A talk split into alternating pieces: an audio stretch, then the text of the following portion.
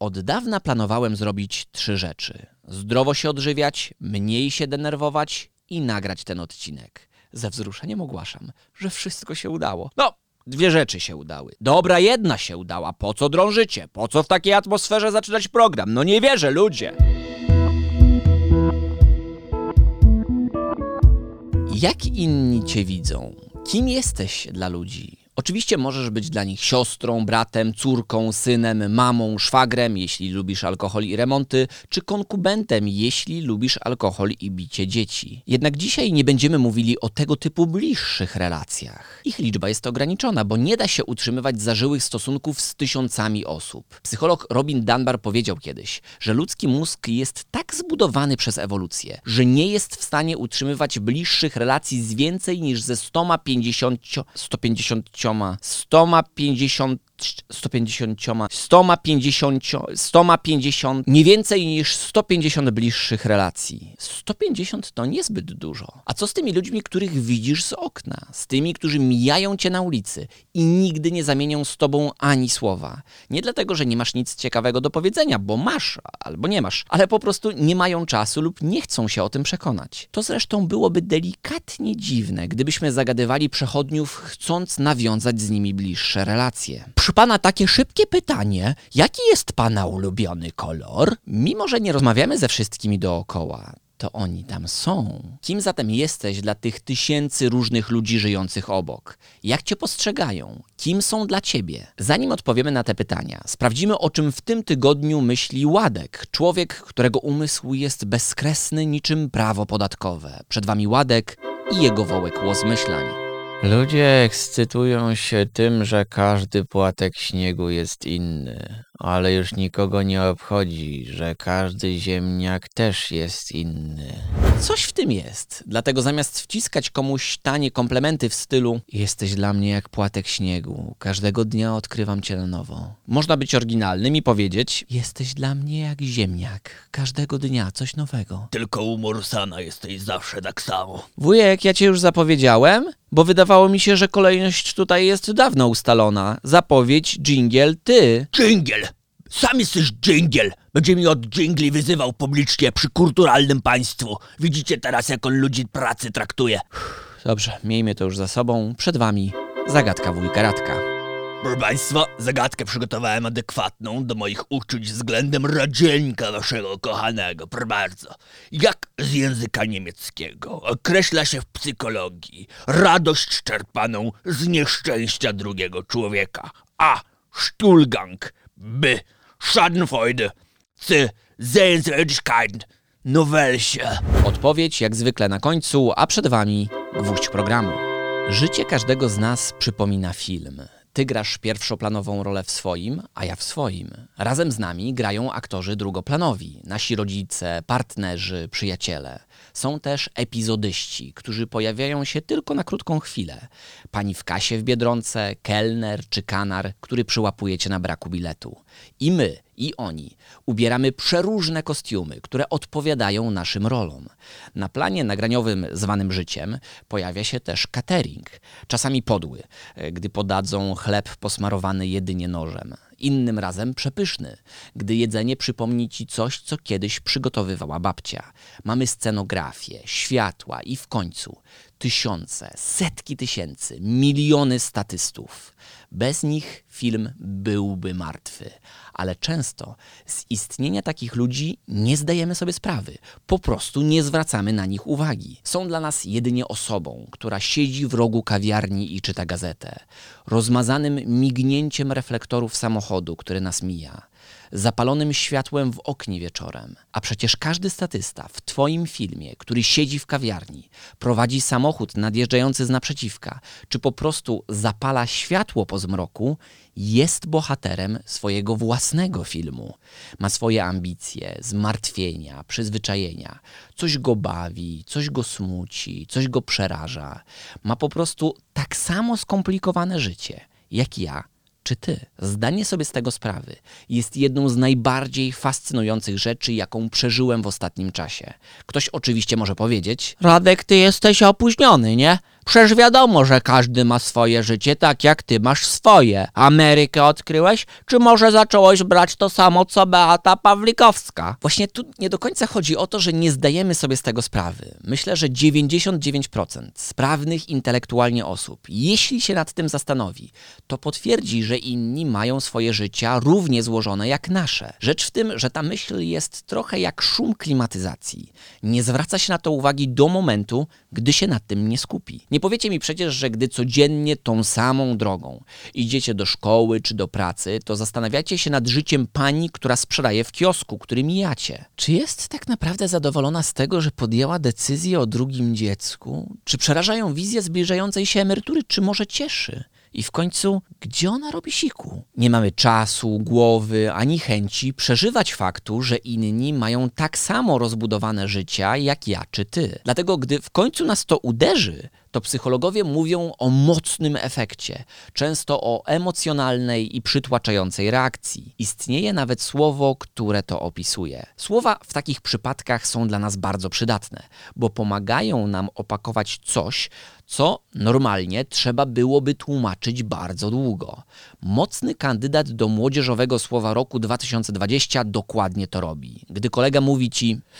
No wiesz, organizuję teraz taką zbiórkę na dzieci w Afryce po tym, gdy tak wiesz, no zupełnie przez przypadek jakoś mnie poniosło i obsikałem bezdomnego. O nie, mój drogi, nie próbuj mi tu hajzerować. Zamiast powiedzieć próba odzyskania twarzy za sprawą dobrego czynu po tym, gdy zrobiło się coś złego, słownik proponuje użycie wyrazu hajzerowanie. Jedno słowo jest opakowaniem dla czegoś szerokiego. Tak samo w 2012 roku na nagłe zdanie sobie sprawy z tego, że ludzie, na których nie zwracamy uwagi na ulicy, mają równie skomplikowane życia co my sami, John Kenning stworzył z niczego nowe słowo sonder. Od tego czasu ten wyraz zrobił międzynarodową karierę i wypowiedziało się na jego temat wielu specjalistów. Cóż ciekawego ustalili dla nas? Po pierwsze, to całkowicie normalne, że na co dzień nie zastanawiamy się nad takimi filozoficznymi sprawami jak sonder.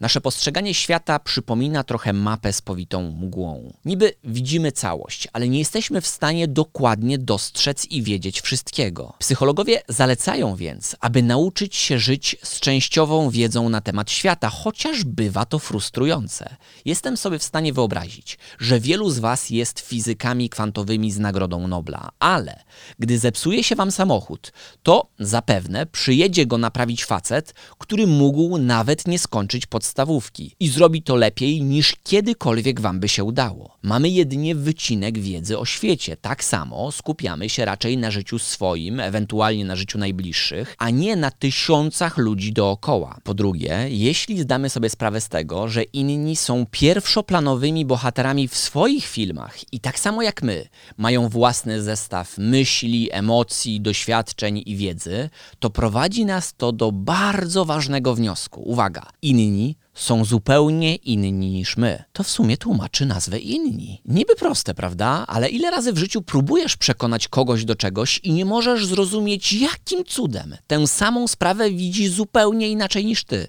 Postrzega kompletnie inaczej te same fakty. To, że Ziemia jest płaska, to jest akurat fakt autentyczny. Gdyby była kulista, to by oceany po prostu po niej spłynęły, nie? A co jeśli tutaj wcale nie chodzi o płaską czy kulistą Ziemię? Może sprawa rozbija się o chęć wyróżnienia się, przynależenia do grupy czy bycia wysłuchanym. Nie zrozumiesz. Nie musimy tego do końca rozumieć, ale warto zapamiętać jedno. Ktoś, kto dla nas jest zapalonym światłem w mieszkaniu, czy samochodem nadjeżdżającym z przodu, widzi świat w inny sposób niż ty. Tak go ukształtowały geny i środowisko. Zrozumienie tej prostej zasady pozwala lepiej słuchać i często uczyć się od innych. I w końcu po trzecie, psychologiczne reakcje na sonder bywają niesamowicie różne. Jednych to głęboko smuci. Na przykład dlatego, że życie jest za krótkie, aby poznać historię tak wielu osób. Tak samo reszta świata nie pozna Twoich historii, które umrą wraz z Tobą i Twoimi bliskimi. Jeszcze inni smucą się, bo na pewnym etapie swojego życia pomyśleli, że cały świat istnieje dookoła nich i dla nich. Tak jakbyśmy wszyscy byli statystami w czymś na kształt Truman Show jednego człowieka. Jednak jest też druga strona medalu. Skoro i ja, i ty nie jesteśmy pępkiem świata, a jedynie statystami lub, no w najlepszym przypadku, aktorami drugoplanowymi w życiach innych, to nie da się za dużo spieprzyć. Coś, co wydawało nam się porażką towarzyską, nie musi być wcale tak ważne. To, że chciałeś komuś podać rękę, a druga osoba myślała, że chodzi o żółwika, nie oznacza wcale końca świata, bo pewnie nie było to dla drugiej strony tak ważne, jak nam się wydaje. Od kiedy częściej napada mnie coś, co określa się mianem sonder, moje reakcje są inne. Na przykład na kogoś, kto jedzie za mną jak szalony i trąbi, abym mu zjechał z drogi.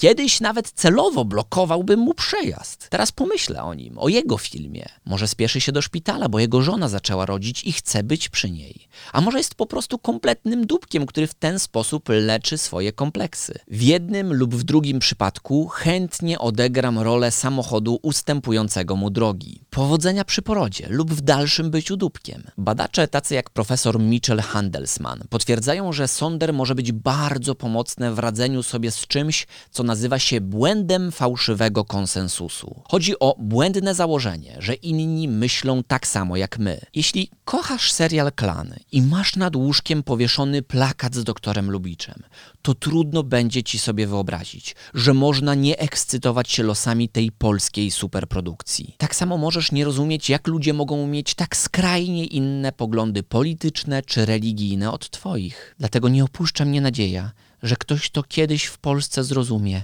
i zagwarantuje nam prawo do czczenia latającego potwora spaghetti w spokoju. Nie wiem jak wy, ale ja uwielbiam siedzieć w kawiarni i zastanawiać się nad życiem ludzi, których widzę. Kim są? Jakie są ich mocne strony, jakie słabe, gdzie widzą się za 10 lat? Wychodzi na to, że w głowie trochę przeprowadzam im rozmowę kwalifikacyjną. Pamiętam, jak przeżyłem sonder bardzo intensywnie przy okazji pisania swojej książki. Sprawa była prosta. Wpadłem na szalony plan, aby spośród 24 języków obcych wylosować jeden i nauczyć się go w pół roku po to, by przetestować, czy metody zapamiętywania informacji, które badałem, działają czy nie. Gdy ślepy los, a właściwie oślepiona opaską moja żona, podsunęła mi do nauczenia się język szwedzki, równie dźwięczny co spadający z metalowych schodów kaloryfer, to tylko ja przeżywałem trudy jego uczenia się, powtórek, a potem radość po pół roku ze zdania egzaminu organizowanego przez Volksuniversitetet i Göteborg, czyli mówiąc po ludzku Uniwersytet Ludowy w Göteborgu. Był to więc w całości mój film. Gdy zaczęliśmy sprzedawać książkę opisującą ten eksperyment i metody, których używałem, to przyznam szczerze, czytelnicy na początku byli dla mnie cyferkami tysiąc sprzedanych książek, 10 tysięcy, wow, to już dużo. Potem 50, 100, 130 i tak dalej.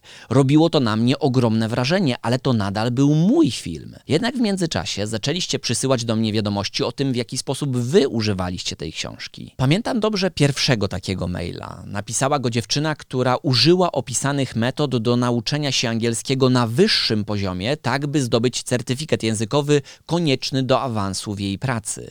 Potem były inne wiadomości o zdanych egzaminach na studiach, uczeniu się nowego języka obcego w dorosłym życiu, czy też e, pokazania tych metod e, własnym dzieciom, aby łatwiej im się odrabiało lekcje. Pomyślałem, o, Czyli to nie jest tylko mój film. Ci ludzie mają swoje języki szwedzkie. Wyznaczają sobie czas na naukę, robią powtórki i tak samo jak ja, stresują się przed egzaminami. To uderzyło mnie jak to na cegieł. Sonder w czystej postaci. Kto by pomyślał? A my seriale oglądamy. Klan. No nie wierzę. Dzisiaj wyszedł taki trochę inny odcinek, ale pomyślałem, że podzielę się z wami czymś, co jest ważne dla mnie. Lubię myśleć o Sonder trochę jako filozofii, która pozwala znaleźć równowagę. Z jednej strony naszym przeznaczeniem w życiu nie jest bynajmniej bycie dla kogoś zapalonym światłem w mieszkaniu wieczorem. Z drugiej, nie jesteśmy pępkiem świata, bo inni mają swoje skomplikowane życia, takie jak nasze. Kim jesteśmy zatem dla ludzi i jak oni nas postrzegają? Wszyscy jesteśmy głównymi bohaterami naszego własnego filmu i statystami w filmach innych. Jesteśmy więc najważniejsi i najmniej ważni na świecie. Nie wiem jak wam, ale mi to robi dobrze. Zadanie na dzisiaj jest proste. Napiszcie w komentarzu, czy doświadczyliście kiedyś sonder w swoim życiu. Jeśli tak, to w jakiej sytuacji? Jeśli słuchacie tego w formie podcastu, to po prostu o tym pomyślcie. Tymczasem dziękuję Wam za to, że od czasu do czasu mogę być epizodystą w Waszym filmie i do zobaczenia w kolejnych. Została nam jeszcze prawidłowa odpowiedź na zagadkę wujka Radka, tym razem to B. Schadenfreude. To radość z nieszczęścia innych ludzi. To nieco parszywa emocja, więc lepiej być pozytywnymi bohaterami w filmach innych ludzi. Bądźmy po prostu dla siebie dobrzy. Ostatnia prośba, e, kliknij pod tym podcastem, jeśli możesz, e, całkiem dobrą ocenę, no albo jaką uznasz za słuszną, już się nie będziemy kłócili. I subskrybuj Polimaty 2 e, w formie podcastu, jeśli masz taką możliwość. Tego typu aktywności naprawdę mają znaczenie. Dziękuję za dzisiaj, do usłyszenia następnym razem.